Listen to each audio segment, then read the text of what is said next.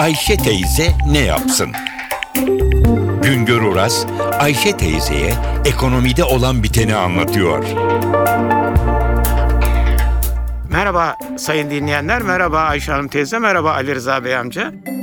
Altına ilgimiz malum. Altın fiyatı inse de çıksa da halkımız altınsız yapamıyor. Altın alıyoruz. Son zamanlarda bankalarda kuyumculara rakip olmaya başladı. Kuyum eşyaları, bileziği, takıyı, altını, sikkeleri gene kuyumcular satıyor ama altın günleri ile bankalar altın topluyor. Müşterilerin talimatı ile gram üzerinden 24 ayar altın alıyor, altın satıyor. İşin ilginç yanı da bankaların müşterilerine sadece mesai saatlerinde hizmet vermiyor. Bankalar 24 saat altın alıp satma işlemini sürdürüyor. Nasıl oluyor? Ona geçmeden önce isterseniz size bir kısa bir hikaye anlatayım. Yaklaşık 6 yıl önce Denizli'de dolaşırken bir nöbetçi kuyumcu adetinden öğrendim. Nöbetçi eczane gibi Denizli'de her akşam bir kuyumcu gece boyu açık kalıyor. Çünkü gece boyu altın alıp satacaklar. Bu kuyumcuya uğrayarak altınları alıyorlardı, satıyorlardı. Şimdi öğrendiğime göre Denizli'deki bu nöbetçi kuyumcu adeti kalkmış çünkü onun yerine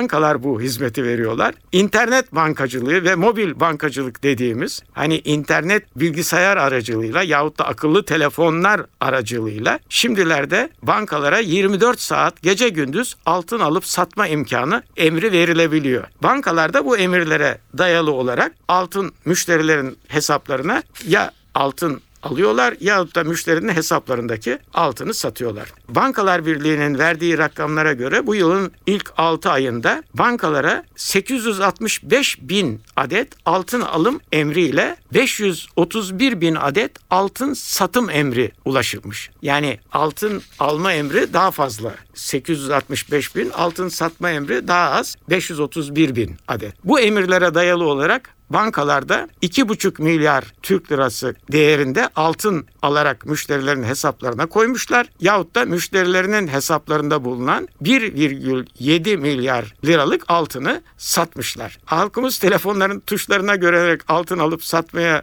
alışmış durumda görüldüğü gibi. İlk 6 ayda telefon üzerinden bankalara 24 bin altın alım emri, 21 bin altın satış emri ulaşmış ve ilk 6 ayda 71 milyon liralık altın satılmış, 48 milyon liralık da altın alınmış. Dikkat edilirse bu yılın ilk 6 ayında da alım emirleri daha çok, halkımız daha çok altın alıyor. Sattığı ise aldığından daha düşük. Demek ki halkımızın altına talebi devam ediyor. Bir başka söyleşi de birlikte olmak ümidiyle şen ve esen kalınız sayın dinleyen.